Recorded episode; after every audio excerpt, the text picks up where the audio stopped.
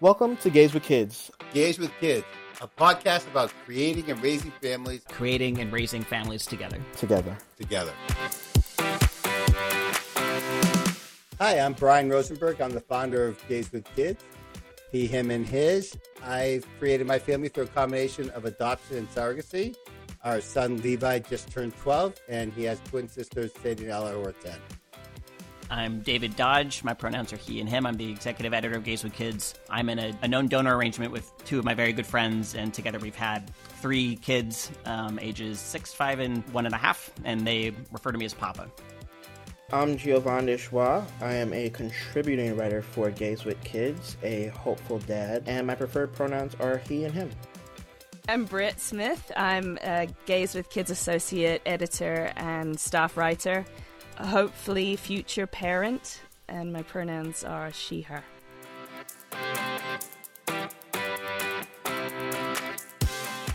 Here's the news that you're going to need to know this week. All right, we're in Pride Month, and there are several cities doing Pride events in person this year. Yay! Uh, including some family friendly events in Los Angeles, Chicago, and New York.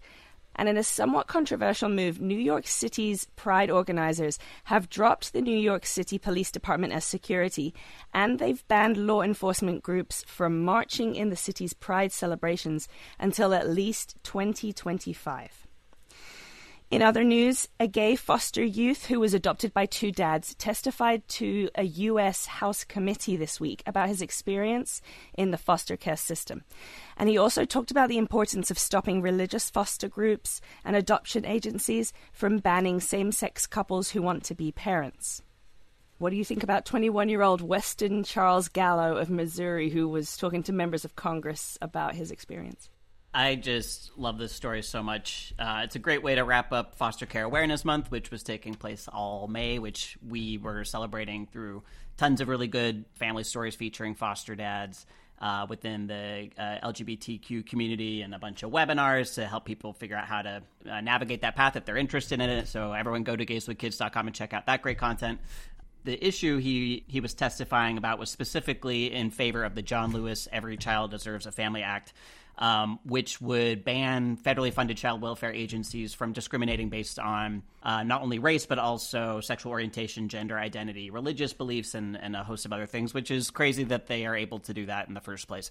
So he you know stood up at 21 years old in front of a congressional committee and gave his very heartfelt impassioned um, testimony to basically urge the committee to uh, vote in support of this uh, i'm actually quoting from Britt's piece here that she authored for us uh, last week. Um, part of his testimony said this. He said, "My father was an alcoholic and a drug addict. He was the deacon of the church, and my mom was a member of the choir. I was taught that being gay doesn't fit with worshiping God. I knew that I was gay at a really young age, but because my family deemed it an abomination, I couldn't live as my authentic self." Um, and he goes in uh, on to talk about how gay dads were the ones that took him in and gave him a home, taught him to love himself, and it's uh, just a really beautiful story. So I, I, really do hope that it persuaded some of the members of the subcommittee that may not be on board before. What do you guys think, Brian Gio? Yeah, I think that's it's fantastic, and it always does my heart well. I agree. Like it doesn't. We shouldn't even be having this conversation. It's 2021.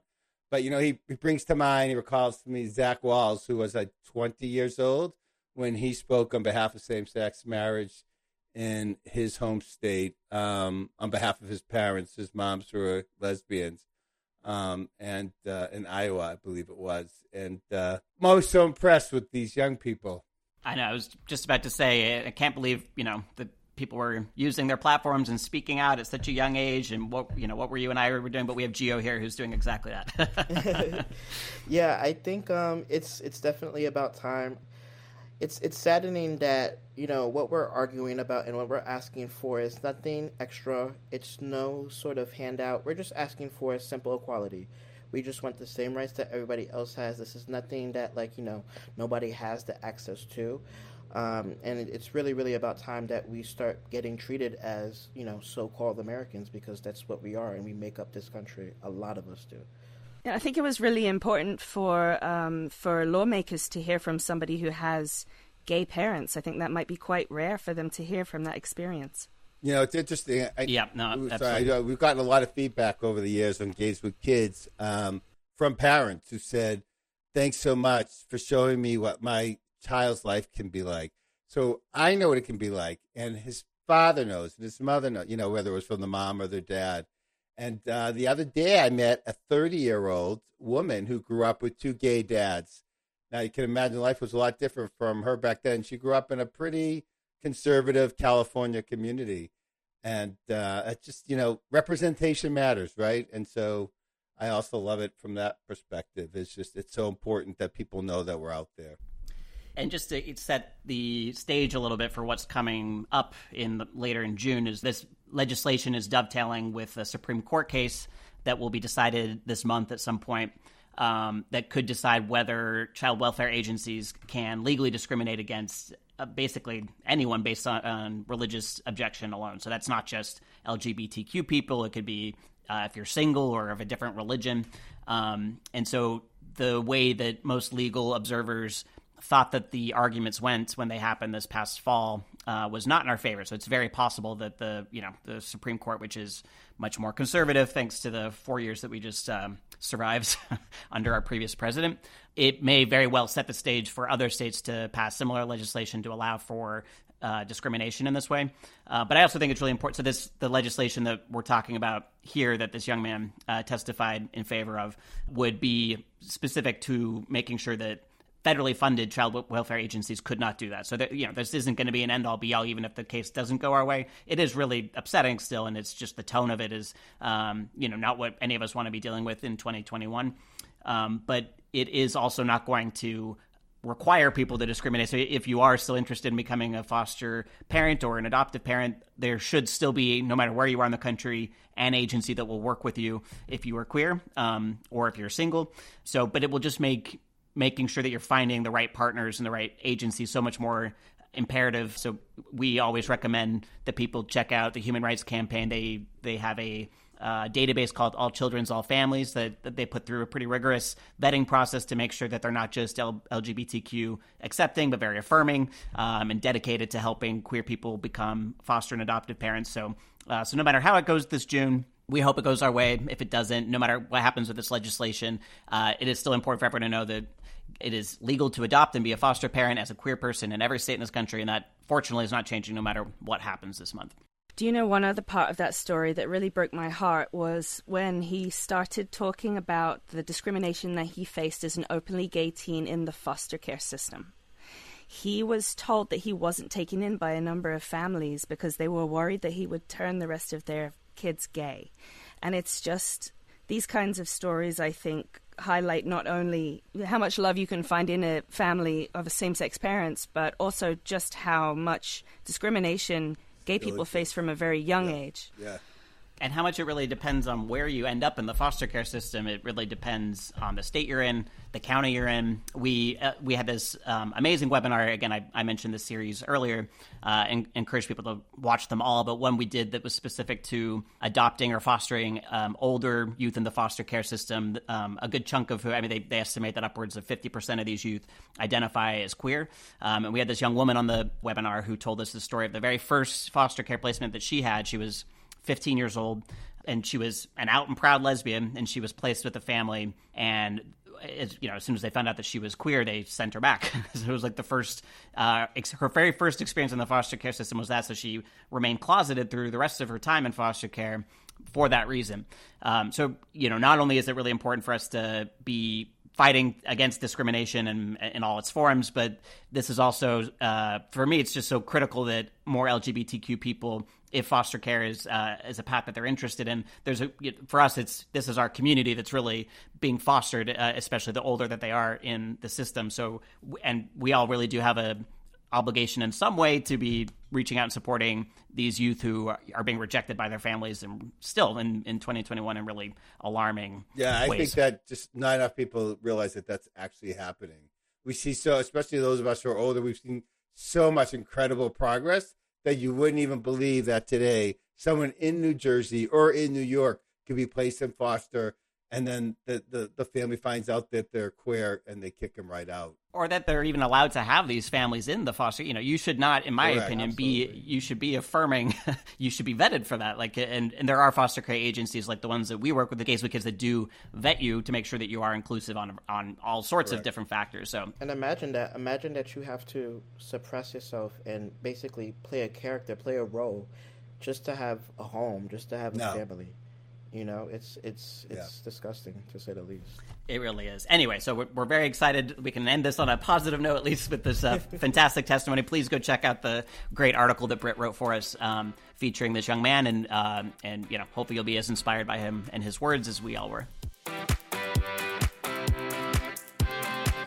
Next up, uh, we're talking about Pride Month and what's going on in cities across the US.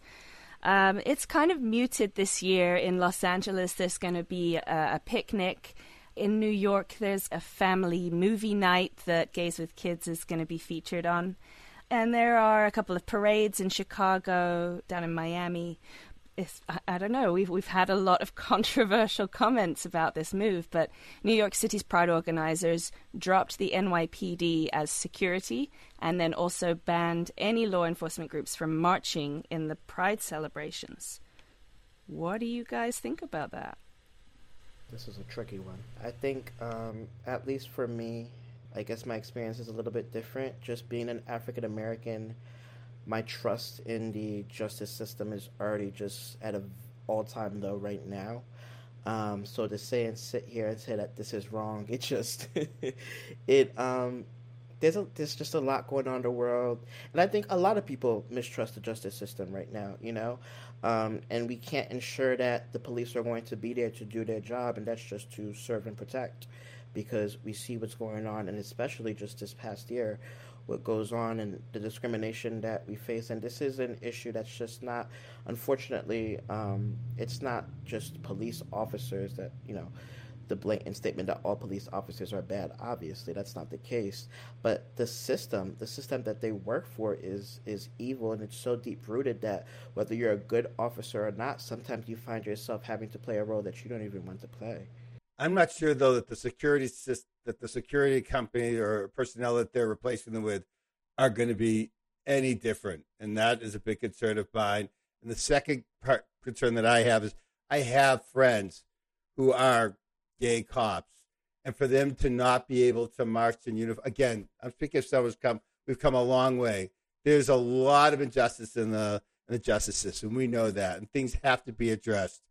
But to just make a blanket statement and say that you know the LGBTQ uh, police community cannot be in uniforms, guys, there was a time where you could be blatantly stopped for just being gay, and like all that progress has been made since Stonewall. And you know, I remember very well what I was doing on 9/11. And it's 20 years after that, and just to me, I I just think not even allowing the Gay Officers Action League, I think it's called, um, to be able to march in uniform.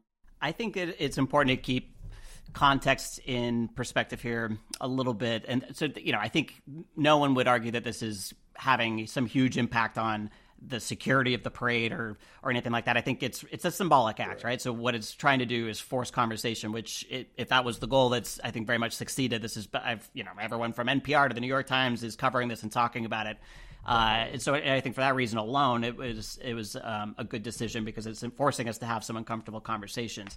Um, I think it's important to note that they weren't being banned from marching at all. Obviously, you can still show your pride, um, just not in uniform. Uh, I, I, agree with you, Brian. You know, I know gay cops as well, and this is it's a tricky. Uh, a tricky total line, and there's no instance that I know of an, of a LGBTQ cop um, specifically being part of this problem. But it is, like Gio was saying, it's a system, right? It's a it's, it's systemic, and for us to start making exceptions for if we're trying to reform the system and trying to reform public safety and how people are treated in this country, this is symbolic. We need much more than this. Obviously, this isn't going to solve the problem, but hopefully, it'll push us a little bit closer towards some tough conversations that will get us towards some sort of resolution. Um, and I also think it's important to note that this is coming on the heels. This isn't happening in a vacuum, right? It's happening um, after a year of incredible public outcry over the death of, of black and brown people, a lot of black and brown trans people. Um, th- this is very much within our own community as well at the hands of police. And even the protests that were happening last summer in June you know that I took place in some of them, the police were incredibly violent. They were pepper spraying people. You know, this isn't queer people. This is not queer cops, but this is even in this year of a public reckoning that we've had on the subject of race. The cops who are the subject of this are using way too much force against uh, peaceful protesters. So to me, it's like this isn't just happening at a, for no reason. This is happening as a direct response to how the NYPD has treated queer people recently. This isn't even just you know Stonewall started as a riot, and that's very much important to remember as well as a response to how uh, the police were treating us. But so yes, I mean I, I agree that it's it's a tricky thing, but I think um, I think where I kind of come down on this is that because it's forced this conversation, this really tough conversation that. Uh, if that, if nothing else, it was worth it for that reason. And New York's not the first city to do this. Other cities around the country have long banned the police.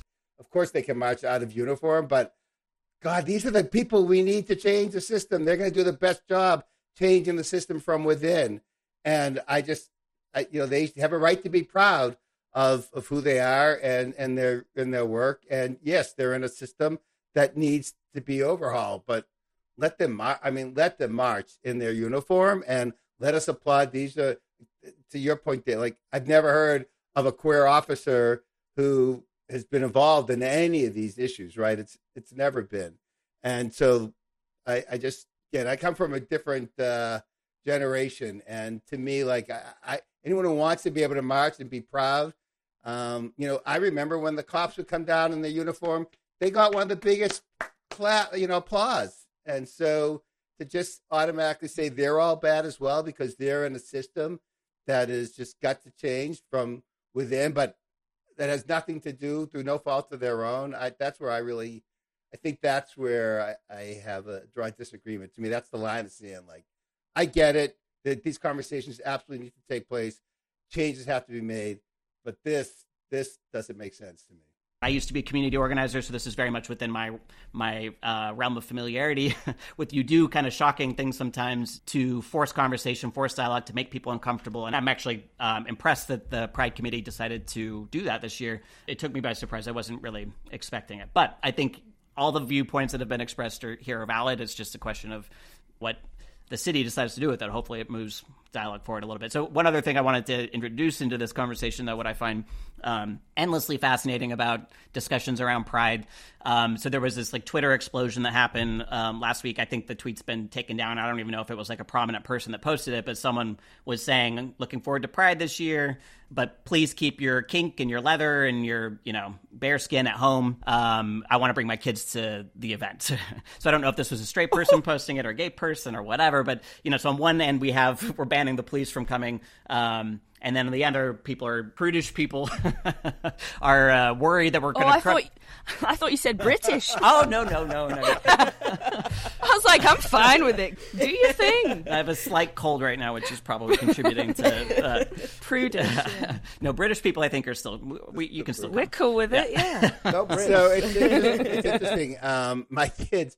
We, we took them to Boston Pride two years ago, and they still talk about the huge penis they saw. They thought it was just the funniest thing ever. And you know, at the time they were eight and ten, and I just think it's hilarious. Not an so, issue. So you have to clarify. What oh, kind of? I'm sorry, it was not a was real like penis. A balloon. You, it was an inflatable penis. penis that someone wore around their waist. It was clearly not a real penis. You have to clarify. Yeah. Thank you, Dave. There's no real penises, guys. it's not like there's an enormous penis. No, it was not a real penis. But um, you know, we go there and, and we tell our kids, look at people are celebrating and that celebration takes place in all kinds of ways, different people, and there's probably going to be some nudity there. But you know, we're open about our nudity, like uh, around the house, my much to my mother's chagrin. Um, and uh, you know, I think it's okay. It's right who we are. So I think I, I have, I do have friends though that say, "Oh, well, we can only take them to the kid-friendly area because there's going to be nudity or someone dressing up and."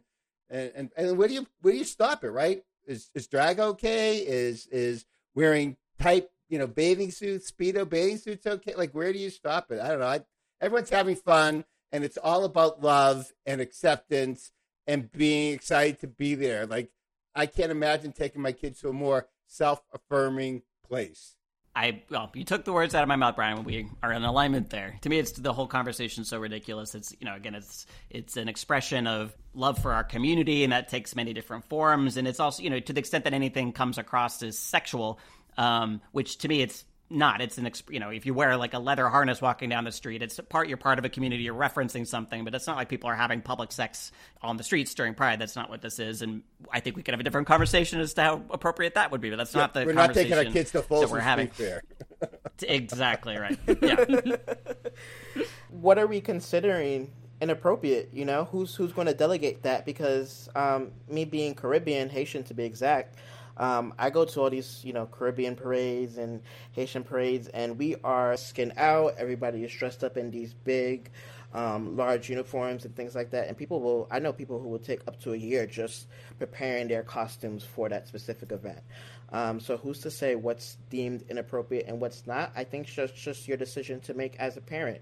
You know what's out there, um, and you and you know what you would want to censor your child from and what you don't. I think that's just really up to you. But it's difficult for you to, for somebody to say, well, this is not allowed because all parents would think X Y Z is. It's exactly it's exactly that. To me, it's like if you have if you make the determination yourself that pride isn't appropriate for your kids. I disagree with you, but that's your decision. But to demand that Absolutely. we you know, not wear our, our drag and our leather and our whatever else that people want to wear to the parade um, is ridiculous. You know, this, this, is a celebration of our community. Even I think it's people within our community that have a problem with it. I think is also uh, interesting and and potentially. Internalized know, well, homophobia. I didn't want to say, you, see, you said it. Thank you. Internalized homophobia. There's right. no, we're not dancing around it. Yeah. Anyone that's got real issues about it, it's internalized homophobia. I get like within LGBTQ families, I hear this some in some of the dads uh, that I've spoken to over the years, where there's this feeling like you are struggling so much for some semblance of normalcy to have your family accepted. You're already looked at so differently because you're two dads as a part of a family, um, or a single queer dad um, raising a kid on your own. And so you you know you go through all this work to. I'm just doing a devil's argument here for a second, since we all agree. but yeah, to, to be fighting for any sort of uh, sense of normalcy, to but then to have like you you get people to accept your family and that you're a dad, and that's all great. But then we have these events where it's like you know I, I, think that face. right exactly. So I think that's kind of the argument. I again I don't agree with it but I do understand that a lot of parents LGBTQ parents have felt targeted and they're already fighting for normalcy and especially um, in city smaller cities across the country. I do understand it. It's just I think it's also very dangerous to censor who it is that we are because if we don't show who it is that we are and you know the type of community that we make up we're never going to be accepted because it's always going to be viewed as quote unquote taboo. Um, so if we choose to censor and, and, you know choose to do this only here or at these certain events then people are always going to view us as just different.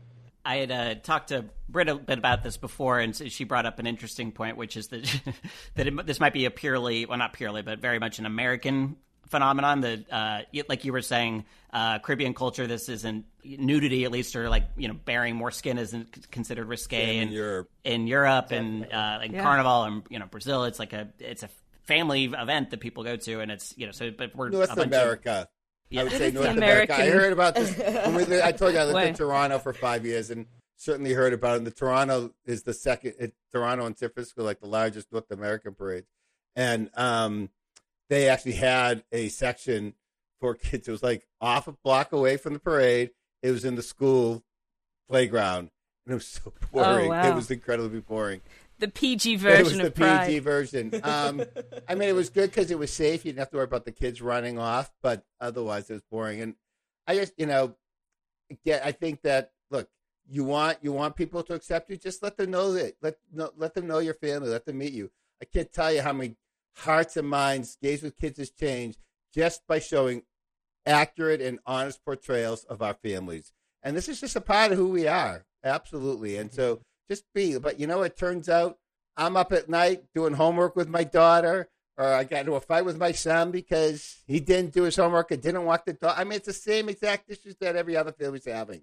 And so just be open and honest. And that's that's the way to gain true I will. acceptance. I'll also say that you know, straight people have just as many weird kinks and things that they're doing behind closed doors, right? Absolutely. So we're just We more public that about all it. the time. Bert and I always say that when we go out with a group of dinner with a bunch of straight people. We're always like, "You straight people are so weird." it's true. I'm constantly scandalized by my, my straight friends and the things that they get up to. So it's just we're much more public about it because we Correct. we don't have the same sort of. Yeah, it's one of the great things about being queer. I think is that you can kind of shed any sort of idea of what is proper or what's not because people already think you're crazy. So you know, roll with it. And Brian, even when you mentioned earlier about nudity, again, that's just something that's just so normal to me. I mean, everybody in the house, we all know what parts we have. Right. I remember when I was younger growing up, and like my aunt may sleep over for a little bit or something like that, and she'd walk in the bathroom just completely naked, and she's like, "Well, if I traumatize you, just call Oprah." that was her answer, and luckily, I haven't had to call Oprah yet, so I'm doing just fine, guys. It's if you fine. do call Oprah, I want to know if she's going to answer your call. I'll keep you updated. So, what are you guys going to be doing for Pride this year? Are you going to any events in person? I don't know what's happening in person in Boston. I guess I should probably know. I don't, I don't think that there's anything happening in person, but uh, of course, Provincetown, P Town is all Yeah. yes, and we we they've got it going on. My kids love P Town. Um, my were especially very fond of Miss Richfield 1981. So I'm excited because she's also hosting Family Movie Night, um, which is part of New York Pride, but it's virtual this year, and we are a part of that. We've been helping to promote it, and so I'm excited that we're a part of that. Anyone can watch that just by going to Family Movie Night, and we, maybe we can give the URL actually in the description of this podcast. But yeah, Miss Yeah. Richfield's one of our all-time favorites. We have a photo of her, and hope we'll get one this summer too. Nice. What about New York? You guys going to the cop free Pride over there? Woo, woo. definitely, definitely. I love Pride. It's it's such a beautiful gathering. Um, I have gone twice in my life, so I'd like to make it a third. Um, I definitely want to go to the to visit the Stonewall once again. That was a really um, great moment for me. And yeah, just live and you know have a good old time. Yeah, I think the the official parade is virtual again, but the Queer Liberation March, which referring to our last conversation, um, has happened for years now and is very specifically was founded to be a police free parade. Uh, they don't get permits. That's very intentionally free of uh, of enforcement like that. So that it happened last year, even peak pandemic. People were masked and um, appropriate, but that I think will be happening in person still. And it is. It's more of a protest feeling. It's uh, it's still a lot of fun. And like Gio said, I, I what I love about New York, anything queer that happens, any big news, everyone rushes to Stonewall. It just happens kind of automatically, and it's like a big party out in front of the this you know landmark for us. It's really um, a nice thing that we have as the as part of the community here. And oh, luckily, your boy will be turning 21 this Hey. year, so I will be doing Yay! Mazel tov. All right. Congrats! Drink on Hey, me. Brian, we're going to have to make our way down to New York and Pride with Yeah. them. I guess. Uh-oh. 21. I don't even remember on what it was like to turn 21. Uh, so you guys can read more about all of these news stories and more at our website, gayswithkids.com. I wanted to check in with you guys about what's going on with our GWK heroes this week. Brian, why don't you give us a, a little rundown of what we're doing here? And We're all very excited to be kicking this off, but I'll let our, our fearless founder here describe what we're doing. Thank you. So, you know, we, we've, over the last year, quite frankly, we've heard a lot of stories of dads who are just making, you know, an awesome contribution, whether they're frontline workers helping their community through the worst of the pandemic, or just amazing advocates for the LGBTQ plus community, or quite frankly, just inspiring uh, those around them. And so we decided to to to support these guys by creating our first ever GWK Hero program. Um, and I'll tell you from June uh, four, 14th through the 17th, we're going to be calling on you, our community, to vote for the finalists. So basically, we'll show you, I don't know, somewhere said between seven to 10 of the nominations we've received. And I can tell you the nominees we've received already, wow, they make my heart go pitter patter. And I, a couple of them brought tears to my eyes. So the 14th to 17th, we'll be asking all of you to uh, help us select the GWK hero and two runners up. We've got a ton of prizes. Um, we've got these really cool companies that have donated the prizes, everything from Wonder Cooks giving you cookies for a year to an awesome uh, backpack from Mini Me to socks, Pride socks from Bombas, um, to photo shoots to a really cool diaper company that just launched with us called Kudos, uh, and a lot, a lot, lot more. So um, I encourage you when you when you see us, get emails or see us on social asking us, asking you to vote. Please get involved because we're really excited, and I know you're going to want to you're going to want to honor these guys as well. Free cookies for a year. That's pretty incredible. Oh my goodness. yes, Wonder please. It's an amazing bakery owned by a gay couple, um, and I've had them, and they are unbelievably good. So good. I had breakfast this morning, by the way. You can read more about these stories at gayswithkids.com, and we'll see you next week for another episode.